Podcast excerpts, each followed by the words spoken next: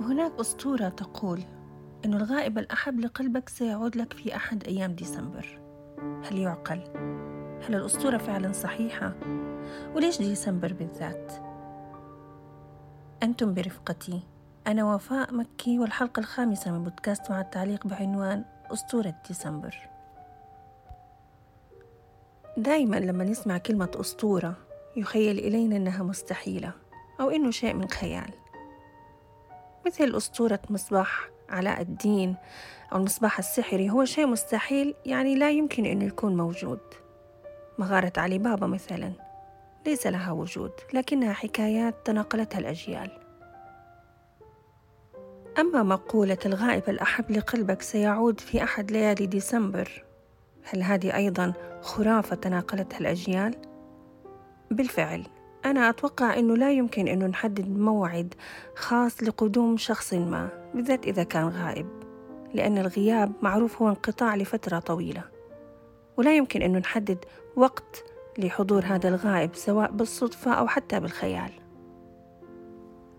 لكن أحيانا ممكن الإنسان يمر بلحظات ضعف أو اشتياق لشخص ما غاب عنه سنوات طويلة.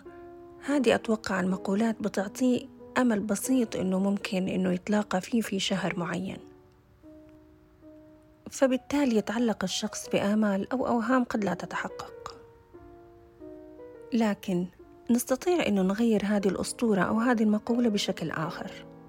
يعني لو نظرنا من جهة أخرى ليس بالضرورة أن الغائب هذا يكون شخص بحد ذاته.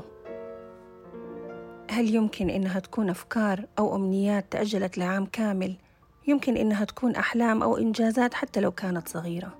وانتظرناها طويلا أو غابت عنا طويلا.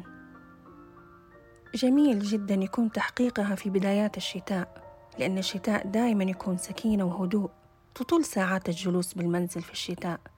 لو لاحظتوا أن التأملات والأفكار دائما بتكون أجمل في الشتاء. الغائب الأحب لقلبك سيعود لك في أحد أيام ديسمبر. ليست أسطورة وليست خرافة هي حقيقة جميلة بيدنا إننا نجعلها على أرض الواقع. أيام قليلة ونطلق أحلام جديدة نعطيها مساحة حرة تغيب ونحاول نحقق هذه الأمنيات والإنجازات الصغيرة حتى ديسمبر القادم.